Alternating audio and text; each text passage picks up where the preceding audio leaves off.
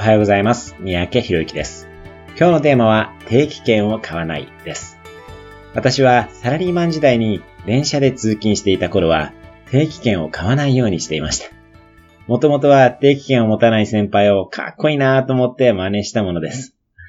定期券を持つとそのルートで通勤することが当たり前になりますが、持たないことで意識の中で自由度が生まれます。縛られない自分になれます。また、定期券がないので、通勤経路も自由に変更ができます。